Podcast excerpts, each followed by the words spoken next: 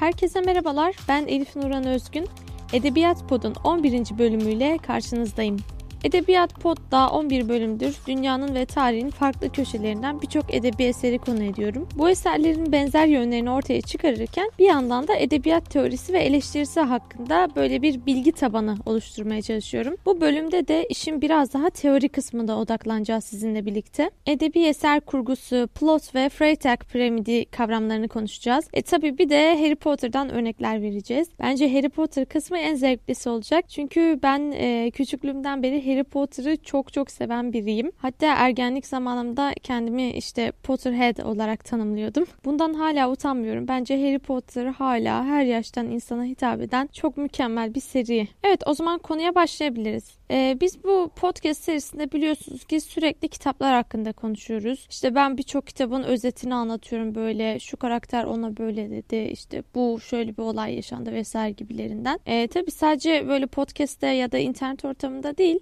günlük hayatta da e, ne zaman edebiyatı ve kitapları seven birini bulsak hemen gidip sormaya başlıyoruz. Şu kitabı okudun mu? Bu eseri sevmiş miydin? İşte bu kitabın kurgusu çok iyi ya. Evet bu nokta. Bu kitabın kurgusu çok iyi ya. İşte tam olarak ben bu noktaya parmak basmak istiyorum bu bölümde. Kitabın kurgusu güzel ne demek? Öncelikle şu soruları soralım. Bir edebi eseri neden beğeniriz? Bu sorunun birden çok cevabı olabilir tabii ki. Yazarın üslubunu sevmiş olabiliriz, karakterleri başarılı bulmuş olabiliriz vesaire vesaire.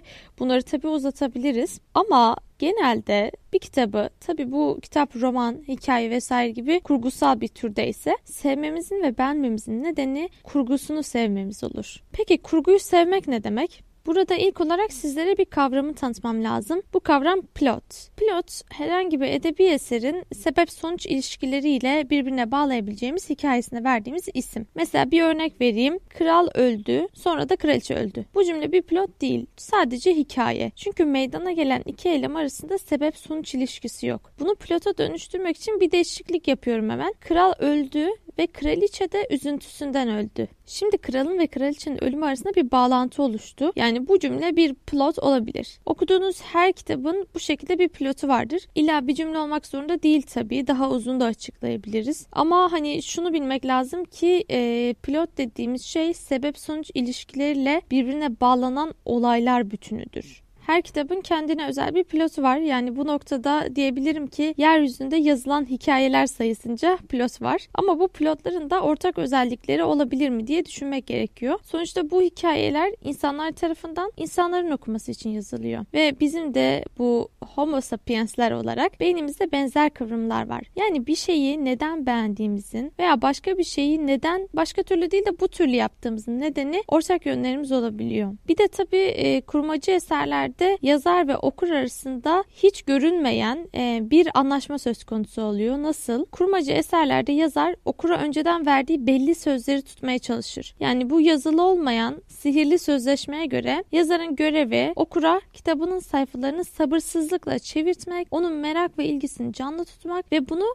hem teması hem anlatımı ve dili hem de hikayesiyle ustalıkla yapabilmek. Biraz karmaşık bir cümle oldu ama e, anlaşılmıştır diyor umuyorum. Yani şöyle bir şey var. Siz bir yazar olarak kitabın başına oturuyorsunuz, yazacaksınız. Fakat yazarken eğer kurgu bir eser yazıyorsanız okurun ilgisini çekecek bir şey yazmaya çalışırsınız. Yani okuru heyecanlandıracak, sayfaları hızlıca çevirtecek, onu etkileyecek bir eser yazmaya çalışırsınız. Aynı şekilde bir okur da kitabın başına oturduğu zaman sizden böyle bir şey bekler. Yani bir kitabı aldığında o kitap hiç sürükleyici değilse aman bu da nesi canım böyle deyip bir kenara atar. Hani bu hiç yazılı olmayan görünmez bir anlaşma yazar ve okur arasında. Bu noktada başarılı bir hikayenin e, anlatı döngüsünü dev bir çan eğrisine benzetebiliriz. Sıfır noktasından başlar, zirveyi yakalayıncaya kadar yükselir, yükselir, yükselir. Sonra o zirveyi yakaladığı an yani doruk noktasına çıktığı anda yavaş yavaş yine eğime geçer. O kavis aşağıya doğru ilerler, düşmeye başlar ve en sonunda çan eğrisi başladığı zemine geri döner. Bu çan eğrisini e, tabii ki böyle sallapati şekilde tarif edebiliyoruz ama bunun bir sistemi var ve bunu sistematikleştiren kişi de Alman yazar ve eleştirmen eleştirmen Gustav Freytag. Freytag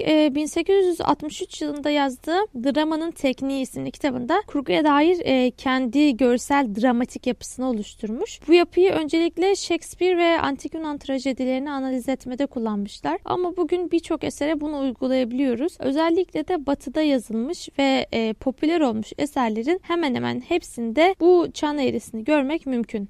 Şimdi Freytag'ın piramidini incelemeye başlayalım.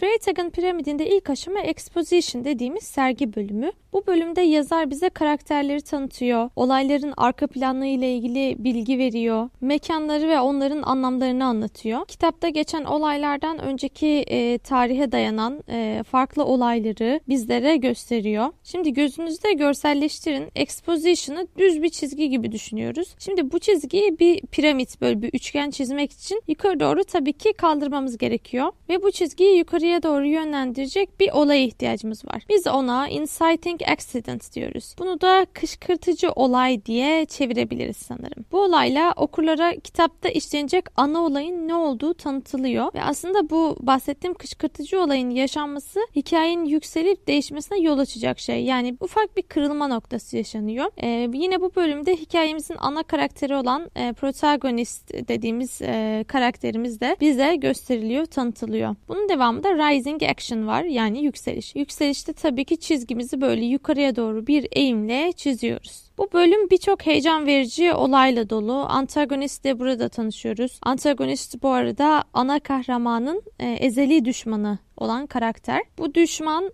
ana karakterin önüne sürekli engeller koyuyor. Yani aslında kitabın e, büyük bir bölümü Rising Action kısmında yazılıyor. Tüm bu heyecanlı olayların sonunda da Zurna'nın işte zank dediği ya da ne diyorsa onu dediği noktaya geliyoruz. Yani climax'e. Climax doruk noktası demek. Bir kitaptaki en büyük gerilimin yaşadığı yer burası. Yükseliş bölümü boyunca olan her şeyin neden olduğunu burada anlıyoruz. Ana kahraman nihayet önünde böyle set gibi duran engelleri aşıyor ve gerçekleri anlamaya başlıyor. Şimdi biz yukarı doğru çektiğimiz çizgimizde climax'a doğruğa ulaştık ve heyecanın doğruğundayız. Gerçekten de olaylar iyice çözülmeye başladı. Artık bu kadar heyecan noktasından sonra biraz aşağı doğru inmeye başlamamız gerekiyor. Ve şimdi o çizgimizi aşağı doğru çekiyoruz.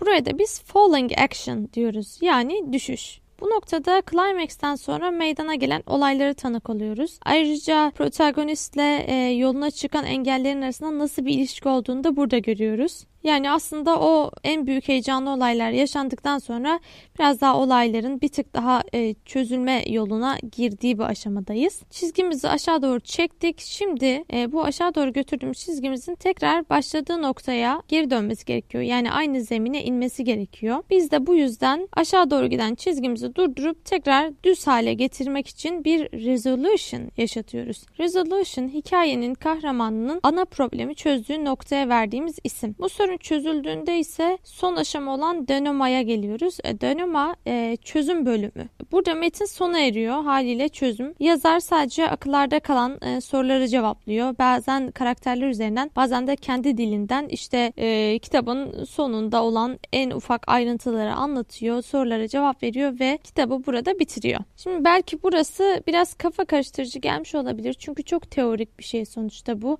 İşte birinci aşama, ikinci aşama gibilerinden ilerleyip duran bir nokta. Ama bunu e, bir esere uygulayacağız şimdi. Harry Potter ve Felsefe Taşı eserine uygulayacağız. Ve böyle yaptığımda eminim ki kafanızda biraz daha oturacak. Şimdi bu noktada edebi eserleri analiz ederken tabii ki onun yapısını çözümlemek çok önemli olduğu için ben bu egzersizi gerçekten e, önemli buluyorum. Bence siz de dikkatle dinleyin ve sonrasında e, benzerini farklı eserler için yapabilirsiniz. Eğer Harry Potter ve Felsefe Taşı'nı okumadıysanız veya filmini izlemediyseniz de problem yok. Ben genel olarak olayları burada anlatacağım. Ama eminim ki izleyip okuyanlar daha çok zevk alacaklar. İlk olarak exposition bölümü. Hatırlayın kitabın en başında Harry'nin hayatını ve akrabalarını yani Dursley'leri tanıyoruz. Harry'nin yetim ve öksüz olduğunu öğreniyoruz. Bu yüzden teyzesiyle beraber yaşadığını öğreniyoruz. Ve görüyoruz ki Dursley'ler Harry'e oldukça kötü davranıyorlar. Onun yaşadığı e, minik e, merdiven altındaki odayı görüyoruz mesela. Oturduğu mahalleyi ve hayatını görüyoruz. Ardından bir inciting incident başlıyor. Yani Harry'nin 11. doğum gününden hemen önce Harry'e mektuplar gelmeye başlıyor. Gelen mektupları eniştesi tek tek yok ediyor fakat mektuplar asla durmuyor ve öyle bir raddeye geliyor ki artık Dursley'ler bu mektuplarla baş edemez hale geliyorlar. Bu yüzden de ailece toplanıp ıssız bir eve taşınıyorlar. Tabi Harry'i de yanlarında götürüyorlar. Ancak Hagrid oraya geliyor ve Harry'e e, onun bir büyücü olduğunu ve Hogwarts Büyücülük Okulu tarafından beklenildiği haberini veriyor. Şimdi burada farkındaysanız kitap Harry'nin normal bir mahalledeki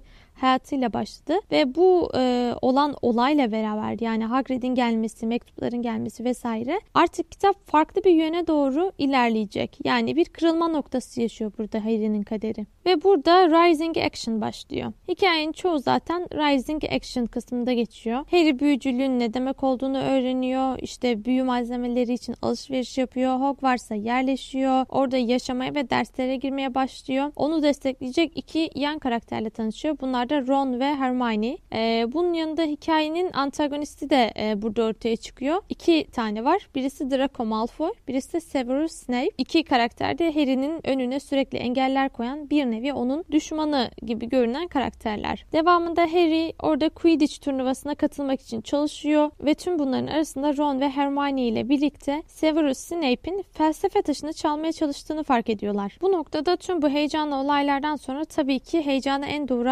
tırmandıracak bir climax'e ihtiyacımız var. Bu da şu şekilde ortaya çıkıyor. Harry ve arkadaşları uzun uğraşlar sonucunda e, felsefe taşını çalmak isteyenin Snape değil de Profesör Quirrell olduğunu anlıyorlar. Profesör Quirrell'ın önceki bölümde okula troll sokan ve Harry'i Quidditch maçında öldürmeye çalışan kişi olduğunu da biz burada öğreniyoruz. Lord Voldemort tarafından yönetilen Profesör Quirrell Harry'den taşın yerini öğrenmeye çalışıyor ama Harry onun elinden kurtulmayı başarıyor. Burada artık bilmediğimiz şeyler öğrendik. Bir sürü gerçekler açığa çıktı. Harry bir şekilde kurtuldu. Artık Falling Action'ın zamanı geldi. Falling Action ve Resolution bölümlerinde ise e, Harry Profesör Quirrell'dan kurtulduğunun ertesi sabah uyanıyor ve onu kurtaranın ölmüş annesinin sevgisi olduğunu anlıyor. Lord Voldemort Profesör Quirrell'ı ölüme terk ediyor ve Hogwarts yönetimi felsefe taşını yok ediyor. Tüm bu olaylardan sonra artık Hogwarts yönetimi ve tüm hocalar Harry, Ron ve Hermione'nin aslında kötü bir iş yapmadıklarını ve okulu kurtarmaya çalıştıklarını anlıyor ve bu yüzden onlara kaybettikleri puanları geri veriyor. Bu sayede onların kaldığı ev olan Gryffindor ev kupasını kazanıyor.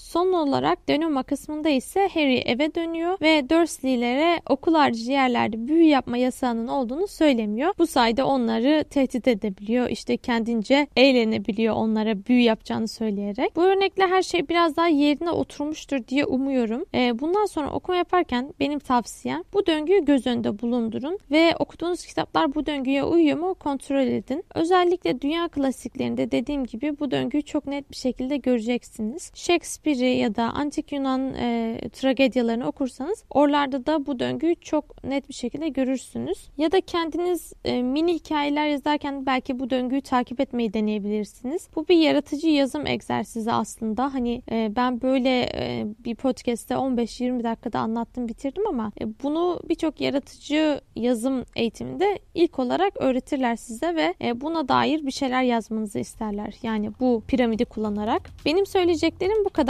Bir sonraki bölümde görüşünceye de kendinize iyi bakın. Sosyal medya üzerinden bana ulaşıp görüşlerinizi paylaşmayı da sakın unutmayın. Hepinize kitaplarla dolu, iyi, güzel ve sağlıklı günler dilerim. Hoşçakalın.